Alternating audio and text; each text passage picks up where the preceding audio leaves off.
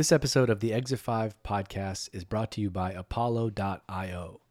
There are three main factors that determine the success of your ABM programs. Number one, accurate target account lists with verified contact data. Number two, keeping your CRM data actionable with reliable enrichment. And number three, going beyond serving ads with automated outbound emails. Apollo offers an all in one solution for these needs. Easily discover target accounts with over 65 filters, including technographics, buyer intent, and job titles, automatically validate and enrich contact data, streamline outreach, and boost campaign effectiveness with just a few clicks. They're ranked number one for contact and company data accuracy on G2.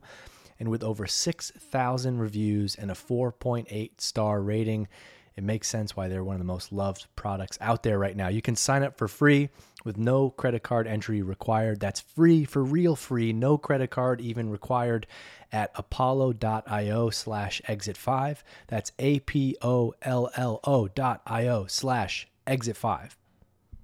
One, two, three, four, Exit. five.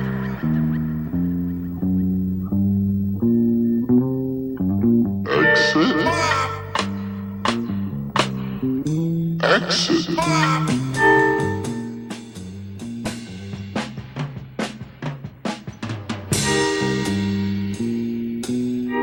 All right. So first, let's start with tell people what you were doing. You spent the last four years working at a company. Talk about that company, the role, what you did, and then talk about the new opportunity. And I'll ask a bunch of questions and interject in between.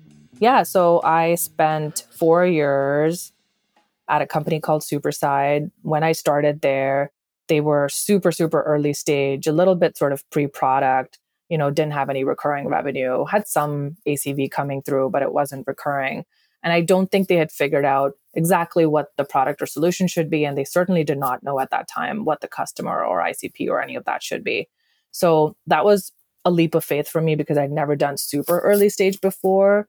And I was like, let's just jump in and see what happens and see if I can build this puppy up. And we had agreed early on that this is going to be a very marketing driven engine and that we were not going to do like the highly sales led approach and we wanted to grow efficiently, et cetera, et cetera. So I spent four years of my life there, just recently quit and joined another company, which is absolutely on the opposite side of that spectrum, which is they're established. Just to give you a sense of how established they are, this company is called ClickUp, and they're in a very different space than Superside, which is where I was. ClickUp gets 6,000 signups for their product a day. A day. Okay. That's amazing. That's like it depends on the product, but I I was at a company and we get maybe like ten thousand trials a month, and that was a good month. Yeah. I mean, even that's also amazing to me because, like, we would ha- create like a hundred opportunities a month, right? As an example, like it's just, oh my god, like the scale is just like, Also, I don't mean this as a slight to the company ClickUp. I haven't Mhm. used the product. I don't know, but from my perception, I'm somebody in this space who like I, I think I know this space well, but out of the like 10 to 15 people that I work with, none of them use ClickUp right now. Mhm. And so what's interesting to me is like, whoa, that just talks about the size of the Market. market, right? If the TAM is gigantic. that's crazy. yeah, I think the ClickUp opportunity is that I don't think they even think about it like that, which I find wild because as an outsider, this is how I saw it. As now a new user that is sort of like using the intricacies of the product, I see them as a replacement for not only like an Asana and Monday, which I was a power user of, but also for Notion and Airtable. Like for me, that's the stack that they kind of replace. And I don't think they ever think they're like, we don't compete with Notion. We don't compete with Airtable. I was like, sure you do. People are doing all the stuff that they do in Airtable and ClickUp at our company. And like we could steal that share of wallet. And same goes with Notion. And they just didn't see it like that at all. Even now, I think I have some convincing to do. But the TAM is huge. It's gigantic. And like there's room for, it seems like for everybody. Cool. And before we talk about the ClickUp experience, I just thought of this while you're talking about your career. Like you had basically focused on demand gen in like a manager role and then a director role and then at a VP level. And then it seemed like you wanted to make the jump in your career. Okay, I've I've kind of proven I can do this on like a slice of marketing. I want to now go take a job where I run all of marketing. And that's what got you to be VP of marketing at Superside and you did what you did and grew there. Talk about that moment because I think there's a lot of people that listen that that are at that point where they're like, yeah, I want to run marketing one day. I'm currently like focused on a specialized area in their case demand gen which is obviously huge.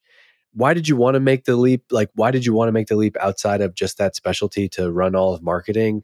And talk a little bit about just like how you felt as everyone does uh, like i have imposter syndrome. I don't know all these things but you made the jump. I want to dig into that a little bit yeah. I mean, to be totally honest, I don't think anyone, I mean, maybe I didn't look hard enough, but I don't think anyone would have given me the opportunity to run marketing at a more established company. Like, I think I needed to prove myself and cut my teeth at like a smaller company.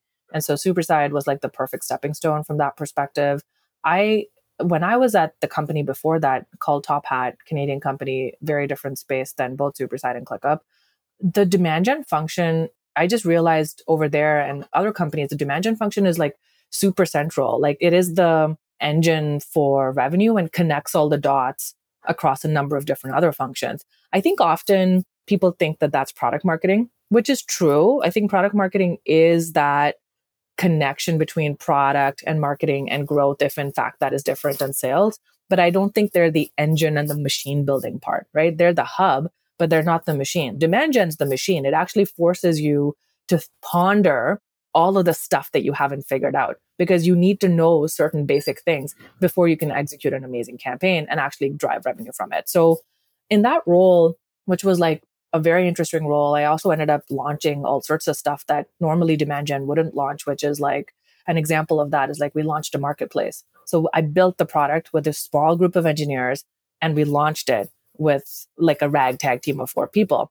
And that experience just opened me up to like really realizing that I think I have the chops to run marketing. I don't need to, you know, report to a CMO. Let me see if I can be the CMO. And it was just a leap of faith, honestly. And at that point, I was just like high on like, oh, look at me. I've done this and done that. And I could, you know, it was like one of those things. And I was just like, I'm going to leave this company, but I'm only going to look for VP marketing or CMO opportunities exclusively. Any sexy role that came my way that was like at a cool company, but was not a VP or CMO role, I was like, it's a no brainer. I mean, I just can't, it's a deal breaker. I can't. So I, I gave myself that challenge at that time. I had a similar experience in like, I didn't come in as uh, that high of a level. I was much, I came in as like a manager, but it was because of the company. I think like going to an early stage company, I was a marketer who just was like a hustler, right? Like I would, okay, we got to figure out SEO. Like, I don't know how to do SEO. I'll figure that out. I'm going to figure out paid. I'm going to create a landing page. Hey, we're announcing this new launch tomorrow. Oh, boom, hack together a landing page. Email. Okay, we're going to try some PR now.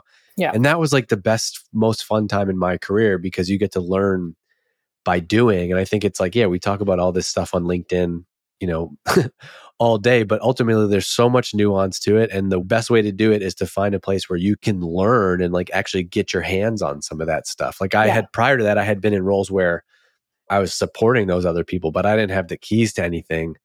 It's really fun when you get the keys to everything. A little bit intimidating, right? But when you get the keys and you're like, wait, I get to come up with the strategy now? Like, yeah. that's that's where you learn the most, I think. And I think you said, I don't know where you said this, but in some ways, like the precursor to being successful in that environment is that you can do those things without repercussion.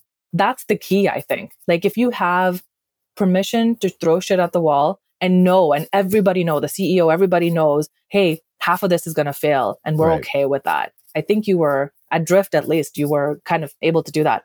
Yeah, one thing for me was like the CEO just liked that like I did shit.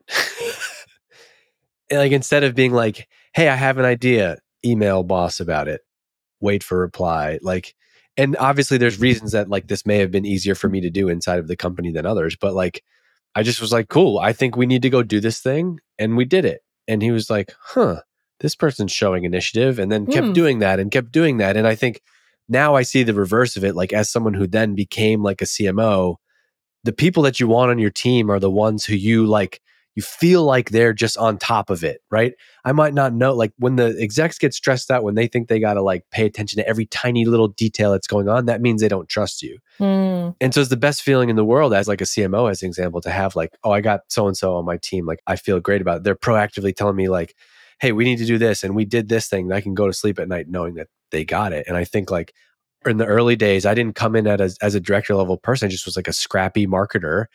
And I think within the first like three to six months, I became the like, if the founder, and he was very involved in the marketing, but like he basically could tell me something and I would go execute it. And the Mm. next day he'd show up at work and it would be done and right and good. And we'd iterate and learn. And so at that time, that was like how I got my way into a leadership role as opposed to like, I'm going to become a leader at this company. But anyway, Mm.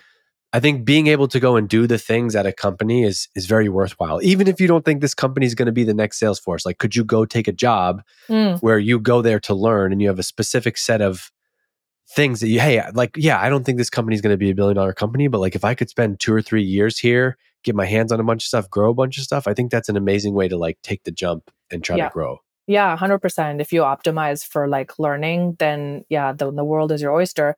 I sometimes I hear, and I, I love your perspective, but like I hear of a strategy, which I don't even know what to call it. I think it's kind of gross, but lots of people subscribe to this is like you change jobs every couple of years. You go from, you know, unicorn or decacorn to decacorn or whatever. And you just do a few little things, collect your equity, and then you're on to the next thing. And you do a few things, collect your equity, and you go on to the next thing. What is that? And is that like a way to grow your career? Because it looks good on your resume. I got to tell you that. And it's probably really good in your bank account. It could be. I mean, it depends on what you're doing at those companies. If you're just doing it for a year, it's tough to say without knowing what you're learning. I don't necessarily think it's that bad. to like not optimize for the learning and to like sink your teeth in. But Well, no, I think you can learn a lot in a year at a company. Hmm. And so if you learn something and there's a, because I also think like a lot of times, I believe you have to just look out for yourself. And I've been at Hmm. companies either too long or like you need to, I think, I wouldn't say this if I was a CMO still, but I can say it now. Yeah. I would always be looking. And I, Hmm. I'm as a candidate. And I Hmm. can say this now because I like maybe I'm not at a company in the position I'm in, but like we're all getting messages all the time. If you're a top performer in your niche or even like look like one just based on the company you're at. And like, I don't know, uh, there's going to be a company that's going to offer you 30% more money than you're making right now. And it's not all about money. Uh, Granted, you could take the big pay cut, pay jump and then like go work for a worse team and a worse product. And it's not all gravy, but I just think like part of you should be looking for the next thing. And anyway, my rant, I do see both sides of this because for me, I jumped around a lot. I worked at five companies in six years, but that was as a much more junior employee. yeah, so I worked at five, different. I worked at five companies in six years until I found my drift and like got a place to settle. So yeah. I don't know. It's interesting. It's interesting. This is a good. I'm glad like we're bringing up these sides because I'm curious to hear what what people think. It's I see it from the employer standpoint and like how and how you got to learn, but I also see it as like ah, you could stay your company for a year and the company's like, hey, like you're so awesome at your job. You did such a good work this year, Mhm. but we're not doing raises right now because of blah blah blah. Like we've all been there. Like Yeah, we've all been through that. And so Yeah. like on one side of the coin, if you're like, shoot, I want to like I want to grow my income. This Yeah. might be a time to do it. Yeah, for sure. I think there are situations that warrant that for sure. It's just, is it a strategy on how to like grow your career and live your life? And that's what I was questioning mainly. Yeah, cool though. Okay, so Superside. If you took a wrap, if you took put a wrap around the four years ish there, right? It was four years. hmm Okay, what are like one or two of the biggest plays or things that you accomplished that you're proud about? And I don't want to hear about like the the cool campaign that you did, but I think people want to hear about like strategy, internal company stuff. What made the biggest impact on you as a VP of marketing? Yeah, I think like the number one thing, which I alluded to earlier, was that we wanted to grow and scale efficiently. And that was a mandate that we had from the beginning. So, what that meant is, you know, what sometimes startups do when they're early is like throw like a bunch of bodies at a problem, get like Yeah. a bunch of sales reps, SDRs, whatever they are, go figure it out and like figure out product market fit. And then, like, if that works and it sticks, then we'll build a marketing machine, blah, blah, blah. We did it the opposite way. I think that was super beneficial because by the time we launched, the marketing machine was like halfway built. And then we could scale that where we thought like we were getting good bang. So did you buck. kind of have like there was a marketing budget, but you Yeah. kind of just needed to pick everything in one off and justify the costs? Yeah, basically we had a pretty sizable budget. Like it was a pretty good budget. Like I think our budget, even like when we had zero recurring revenue, was like a solid like two million, which honestly, like not a lot of startups have that kind of budget. That's so amazing. I was definitely given a good amount of like things to play with. There was no team, it was just me, but I could use freelancers, contractors, hire up a couple of people. So there's like lots of flexibility in that. Wait, I want to interrupt you on that and ask a question. So they give you $2 million budget. What's something that overworked in that $2 million budget? And then what's something that looking back was a waste of budget and didn't work in that time? Yeah, I'd say in the first year, so because we wanted to get to product market fit really quickly and the speed and velocity piece was like really important, the first and only thing I did is invent the brand and the general positioning that went with it and stood up like literally like a 10 page website. It was like the most hacky, but cute, like really nice, but you know, high converting website, but like literally 10 pages. It was like nothing else on there. So figured that out and then basically deployed a bunch of paid social spend on it. That was literally the first thing I did. So that told us in three months that this is a viable thing, that there is a need for this. I listened to every sales call that we had. And we had like at the time, like four sales reps or something, or three maybe at the time that were just like taking these calls and closing deals and whatnot. And we were learning super fast from that. And we got uh, a place in, so we launched in September 2019. By the end of the year, we knew exactly like who would buy us and who wouldn't buy us and where there was a beachhead strategy looming. And so then we took that insight, which happened really fast, and then said, okay, here's the plan for 2020. Here's the plan for how we're actually going to infiltrate these specific types of accounts and these specific ICPs. And just for clarity, like uh, when you joined, was it a similar product as it is now, like creative as a service? No, not at all. So what was the, product? Because I'm trying to just understand. Like, okay, got it. Yeah. Like you were up to the website. Yeah. Then you put paid social on. Yeah. The company used to be called Konsus. Actually, if someone wants to go to Wayback Machine and pull up konsus.com, you could probably see it K O N S. That's what I was actually. I'm doing that. As You're doing that literally. uh-huh. Okay, cool. Yeah. Yeah. So Konsus was basically like a better version of Fiverr and Upwork. Yeah. That was all it was. And the width, like the breadth of like what we offered was quite limited. And the whole spiel was get design done in like 24 hours or something Got it. like that. okay, that's kind of what I'm looking for. So you had a great, you had a clear, even though it ended up not being right, right? You had a clear offering, which is like, oh, this is something that we want to offer right now. It's not. I think like a lot of people. It depends on what company you work at. I mean, it wasn't a clear offering because like marketing productized what we thought the offering could be. So we launched a slightly new offering only geared towards mid market and enterprise, which was not this weird pay as you go design, like Upworky kind of thing. It was like a subscription. I designed the pricing myself. like literally, it was like literally coming out of my brain based on some user interviews and whatnot that we had done. And this like test that we were running on the side. Like every single day, we would look at like what the comments on Facebook would be, what are the sales calls, all the notes, all the win loss analysis from there. And we'd be like changing like the offering on the website literally every week. Every week we'd be like, it's small iteration here, small iteration there. It was insane. There's like literally building the product as we were getting feedback, which is how software development honestly should be, which is how, Yeah. cu- like, I think Paul Graham pioneered this term a long time yeah. ago, customer development, I think he called it. That's basically what it is. You build it as you get feedback and validation. Yeah, this is exactly like the time that I was at Drift, and I just wrote about this the other day where I was like, I just said something about like people mix up like positioning with just marketing's job, and it's like when you're in the role that you are in, which is so early in the company, and you're sitting in that room, like, and you're working together, and you're you're not just making these changes just to change the copy. It's because you're iterating with product and trying to change the packaging. I bet for the duration of your four years at Superside, like you were able to tell such a compelling company story because you're working with the product team. I think where a lot of positioning fails is like product goes and builds the product and then it's like Here you hey go. marketing position this Yeah. and it's like well no no no fundamentally like positioning has to involve Yeah. the product because you wouldn't know what to build if you don't know what the positioning for that is yeah, going to be. who are you That's at building it for? Yeah. that's like what I learned from David and Elias at Drift, which is like now that I've seen that and I'm hearing what you did, I can't unsee that. And again, this is why for like the founders that are listening, this is why you hire mar- you don't wait to get traction and then bring on marketing. I know. I find that like a crazy thing. And until Superside, I was in that camp too. I was like, oh, you, I've literally been in job interviews where I would be like, I don't think you need marketing right now. And I was so wrong because like you need it on day one because they're informing what it is that you're building in the first place. Like, where are you getting all this insight from? Yeah. And like that is, we were doing like weekly launches. And so like we would literally here's what we think we're building. We would do weekly sprints and we'd say, okay, next week we want to launch this Slack integration. We think this will be huge. Awesome. I guess I know what I'm working on for the week. You know, that's literally how you come up with your work. There's like, there's some, like, when nothing's going on, you can do longer term work at a startup like this. But if you're the first marketing person, you're like, cool.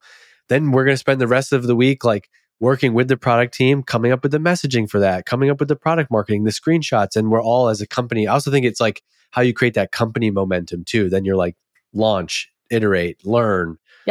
It's just like, man, people go to companies and it's like, we take three to six months to like roll out our positioning. And it's like, just please just go. Yeah. because you need the feedback and you need to iterate along the way. I couldn't find the Konsus one, but I see hassle free design for growing teams, dedicated team of top designers, Mhm. fast turnarounds, reliable and affordable. Oh my 50. words. I love that. and just like coming up with Nostalgia. nostalgia, seriously. It's so cute. Don't worry. Here's what's going to happen. Five years from now, 10 years from now, Superside's going to evolve and they're actually going to come back to the old positioning. And then the, everyone there is going to take credit for like initial for writing that. And you're going to be like, what? Is, that's my message. I know that message. well, yeah, that's okay. I don't care about the credit. What's I old mean, is new. yeah, what's old is new. It just comes back, yeah, over and over. You're listening to my dad's Exit 5 podcast.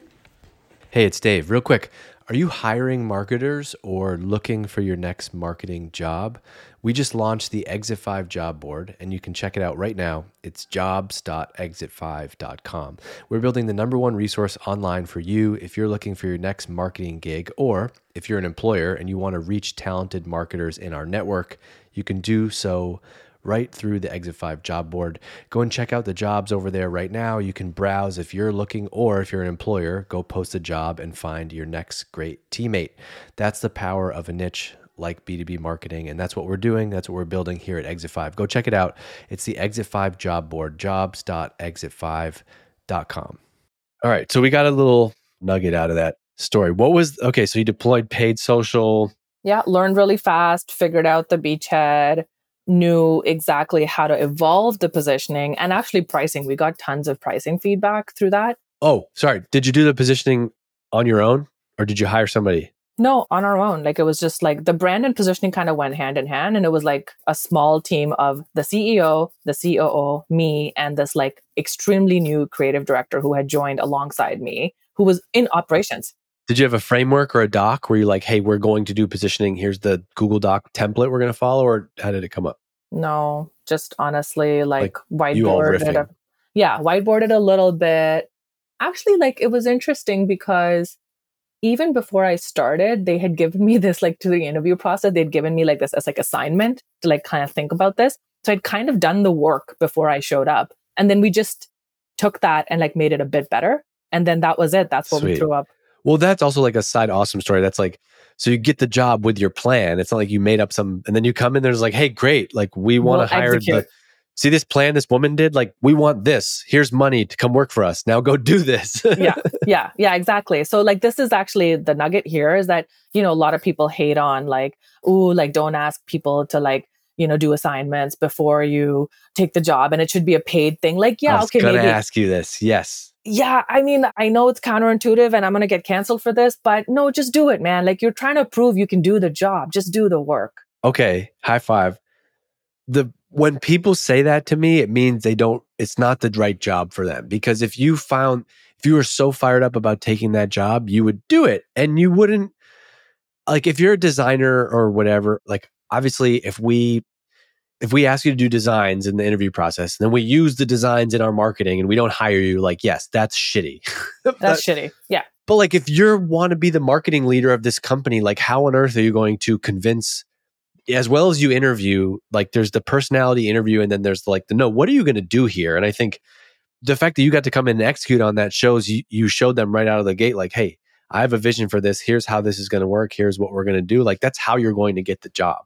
Yeah, especially that job because it's a high risk on both sides. Like I am joining this like early stage company that could go to shit in 6 months and then they're hiring this VP of marketing person who they're like we don't even know exactly what we need. So they needed something tangible, I think, to like hang their hat on and be like Yeah. confident that this could work. This could potentially work. Yeah. Also, I remember so like when I was at Drift, we were hiring and interviewing other VPs and even people that we wouldn't hire.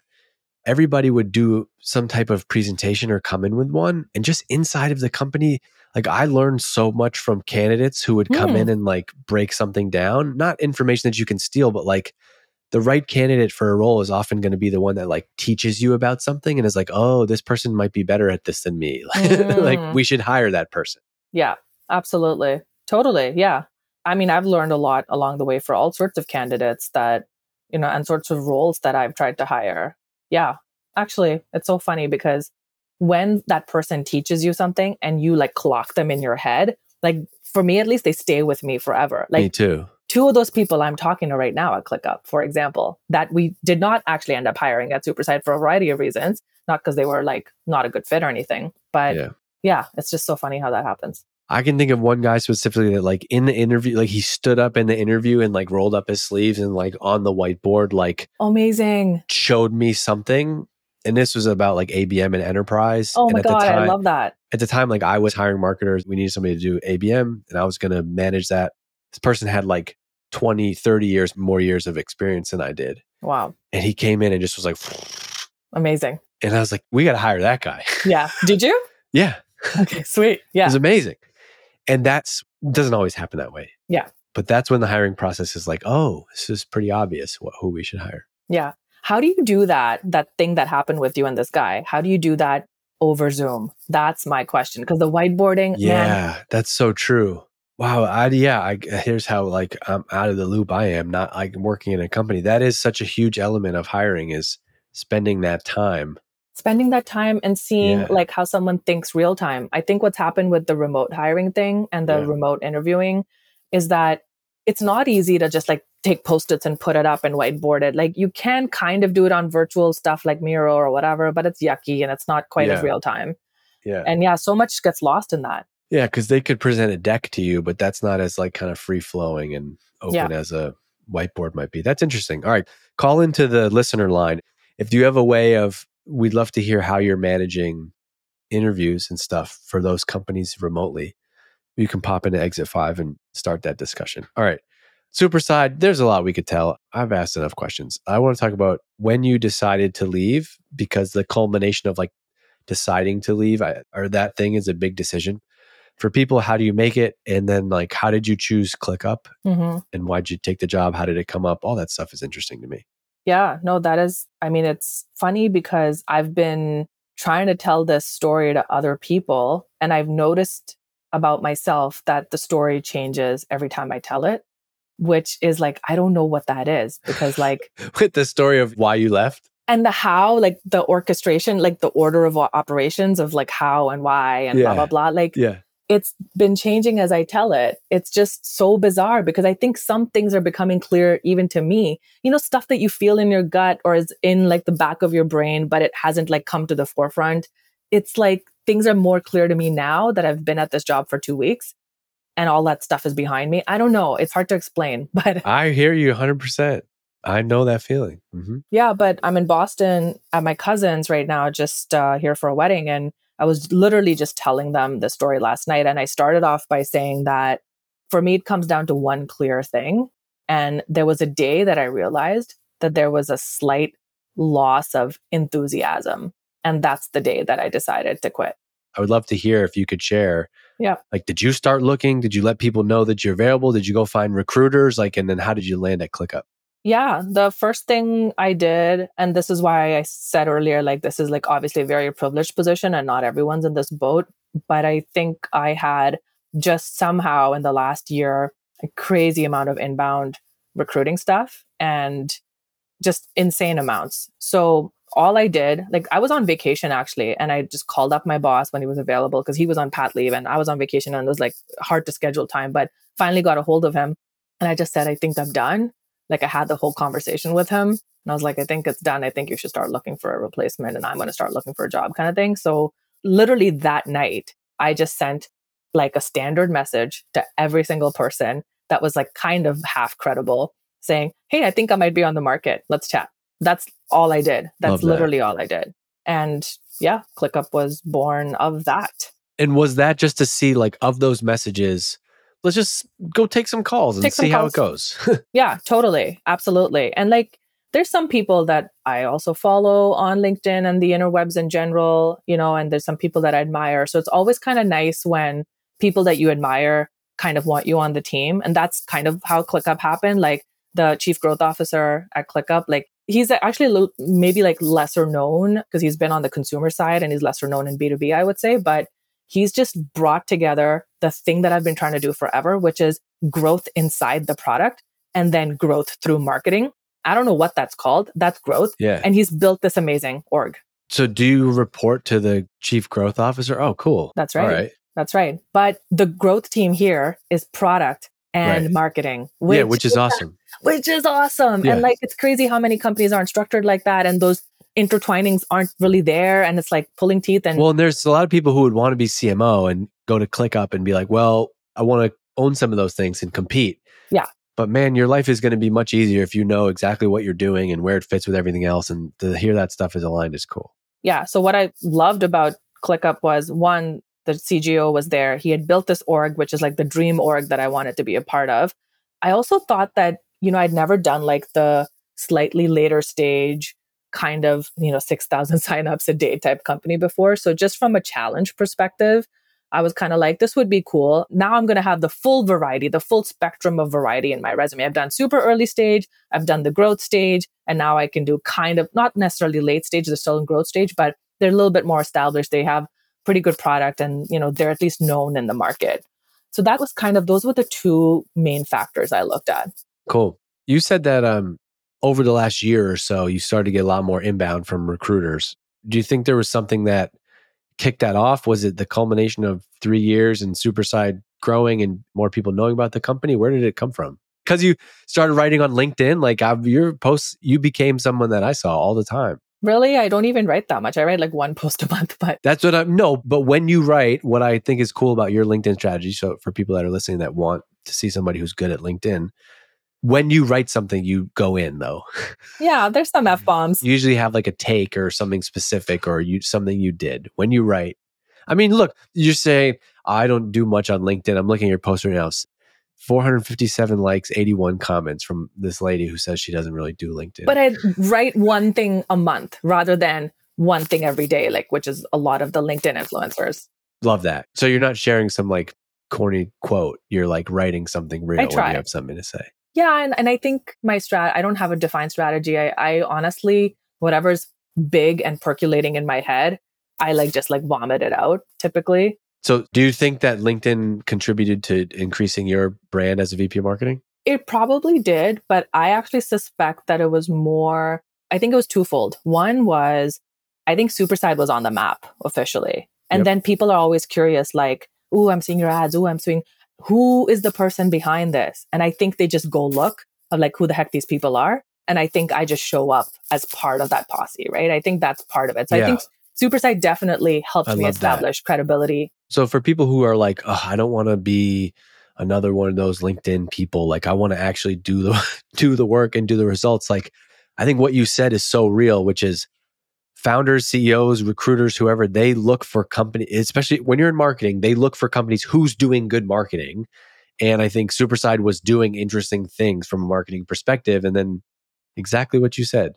Yeah. Yeah. I do it all the time right now. I'm like, oh, no, that was a cool ad. Let me check this company out. I've been seeing this company, Apollo.io. They're Yeah. like a ZoomInfo competitor. I just was literally clicking on this thing before and I, I saw something, some marketing that they put out and I click on it and then I go and find out, oh, like, oh, interesting. They got this person doing marketing. Yeah. That's such a good point. Totally. So you kind of try to find the people behind the good marketing, right? And I that's how I find a lot of candidates for roles and whatnot as well. So I think that definitely helped that we had good marketing and then that I could ride the coattails of the stuff that we were creating, our team was creating. And then I think the second thing that helped was you had me on your podcast and a few other podcast hosts had me on a podcast in rapid like succession. Like it was like every month I had like two podcasts somehow booked. It just so happened in the last year. And I think that probably helped. Though I think those two things together really helped. Well, I'm glad to hear that. But inviting you on is the easy part. I think you win people by, huh, I just learned something from this person over the last hour. I'm going to send you a message. I love that. Thanks for sharing that with me. Yeah. Please, whoever's listening, clip this out, make that an ad or something. All right. So you've only been uh, ClickUp for two weeks. So maybe Mm-hmm. in a couple months you'll come back on and we could do like a first 90 days in a new VP marketing role, especially working with growth and product, I think would be super interesting. But just give me, we'll wrap up with this like a sneak peek of like, you know, what what does a new VP come in and do, especially at a huge company like this? So you just Yeah. listening to gong calls for two weeks, or what have you been doing, and how do you come in and make an impact? Yeah, no, for sure. I could easily spend two weeks on listening to gong calls and win loss reviews and whatnot, but that is not the ClickUp way. You drink from the fire hose here. This is a real thing at ClickUp. So it just so happened that they do this like internal leadership summit every year. It's kind of not really an SKO or anything, but it's like like come to Jesus kind of conversations. And it's like a lot of leaders in the GTM org. So it's like product marketing, sales, and customer success essentially. And I think support was also part of it. And it happened to be the day, like it was on Monday, Tuesday, Wednesday, and Friday was my last day at Superside. So they said, come to this thing. It's the perfect time. My sign date was actually in September, like after Labor Day long weekend. And they were like, you should come to this. This is going to be important for you. And then as it turns out, we just changed my start date to then. But it was like the weekend. Like I finished on Friday and then Saturday I flew to Miami to go to this thing. And Crazy. I think if I hadn't had that deep dive with like that leadership team, it goes like maybe 30 people in various sessions and meetings all the time. I think if I hadn't had that, like I'd be like way far behind. Like I knew leaving that summit, I knew exactly what the big problems were, where I could make a dent, who are the players, right? That's a big piece because they have a guy for everything here. There's a guy for everything. You know, it's like, because it's a big company. I hope it's not actually a guy for everything. guy, gal, whatever. You know, No. there's a person for everything, yeah. right? So I What's was the like, total employees at the company? I think it it's like a thousand. okay? Yeah, I think it's like a thousand. Yeah. So you've reached like a website. Yeah, Yeah. that's tough because there's a lot of gatekeepers. You can't just come in here, no, go change everything because that's Mary's area. You can't come in Yeah. here and step on Mary's toes. hundred percent. I was like, this enterprise page sucks. Can I go change it? They were like, nope, you have to submit a ticket and then do this. And, and I was like, oh, oh my lord. I would have already been fired. Sorry. no, but I know all the peeps now, and they want to help me, right? So Cool. that summit like solidified a lot of that stuff. and so what, without like giving away the company the strategy and stuff, but what do they want out of you? Like why hire? Why bring in if they got this great growth and product team? Yeah. What do they see the role of marketing? Yeah. doing. my number one mission, it sounds like nothing, but it's a really big mission, is that ClickUp has been successful in very small pockets of like micros and SMBs and with agencies. That is the bulk of their customer and user base. They have some amazing logos. I will give them credit that they have some really amazing mid market enterprise logos, but that is not the bulk of it. That is not the bulk of their signups. That's not the bulk of their revenue. So their strategy is we're going to go upstream, upmarket, and the way to unlock mid market enterprise, and as my boss calls it, go wall to wall inside a company is not something that they have nailed. They don't have that playbook. They don't have the people. They don't have a content machine. It's all like the scaled stuff, right? It's like SEO engine, PLG, blah, blah, blah. But they don't have like the how do I get the entire company to buy ClickUp end to end? They don't know how to do that. I swear I've seen ClickUp like plastered in hallways of airports. Am I making that up? Probably. I mean, they've shut all that down because they want to build it more efficiently, which is another reason why I'm here, I think, because I did that at Superside. All right. So you're going to build brand that way, but that's cool. Okay. So, and what's cool about partnering with the growth or being with the growth team like that, like you're going to go do enterprisey stuff, but you're going to have like this kind of like Engine. secret weapon Exactly. team helping you. Exactly. Like that engine is like keeps the lights on. And then we just build on top of that. And we identify from the 6,000 signups a day. Like our strategy is very simple. You identify of those 6,000, who are the ones? How do you identify? How do you PQL them? How do you know which ones can actually grow with us? What's the expansion play? And then you deploy that playbook. And then, of course, you cast a wider net and a bigger shadow through amazing social and content marketing and all the stuff that we don't do for some reason. We used to be like, call them. That's how we're going to call them. We're going to call all 6,000. We're going to call them 15 times in the first two weeks. That's how we're going to get them. We're going to call Yeah, them. sales tried that. I think they did call them. Of course. And then they were like, F you, bye, hang up. All right, my friend, it's great to have you on. Let's have you on in a couple, in two, three months. I always appreciate trading emails with you. Amrita, people can go to LinkedIn and send you a message. I know you'll, I can't wait till you email me because I know for a feeling you're going to get so many people that reach out or Well, I'm in the community now. I'm in the Exit 5 community. I signed up last Oh. week. So took you long enough. Goodness gracious. Why didn't I give it to you? bad follow up by my team. I was waiting to see if I would get a credit card at ClickUp, but no, no dice. So then I All was right. like, I'll just use mine. Sorry about that. We usually send, uh, you know, we usually onboard the VIPs with something special. I have to think about something else. Anyway, okay, yeah. So if you're in Exit Five, yeah, don't be, or if you want to send a message, that's a great paywall benefit. Go join. All right, you're awesome. I always appreciate talking to you. I hope you have a nice weekend in Boston. Enjoy the wedding, and I'll talk to you soon. Thank you. All right. Exit.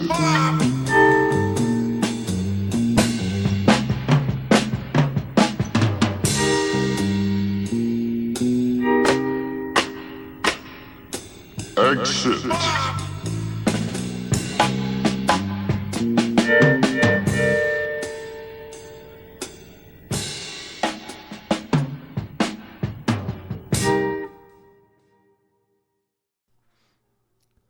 This episode of the Exit 5 podcast is brought to you by Apollo.io. There are three main factors that determine the success of your ABM programs. Number one, accurate target account lists with verified contact data. Number two, keeping your CRM data actionable with reliable enrichment. And number three, going beyond serving ads with automated outbound emails.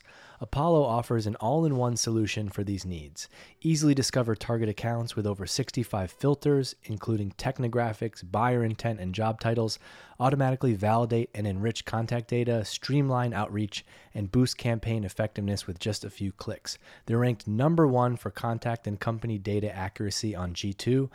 And with over 6,000 reviews and a 4.8 star rating, it makes sense why they're one of the most loved products out there right now. You can sign up for free with no credit card entry required. That's free for real free, no credit card even required at apollo.io slash exit five. That's A P O L L O dot I O slash exit five.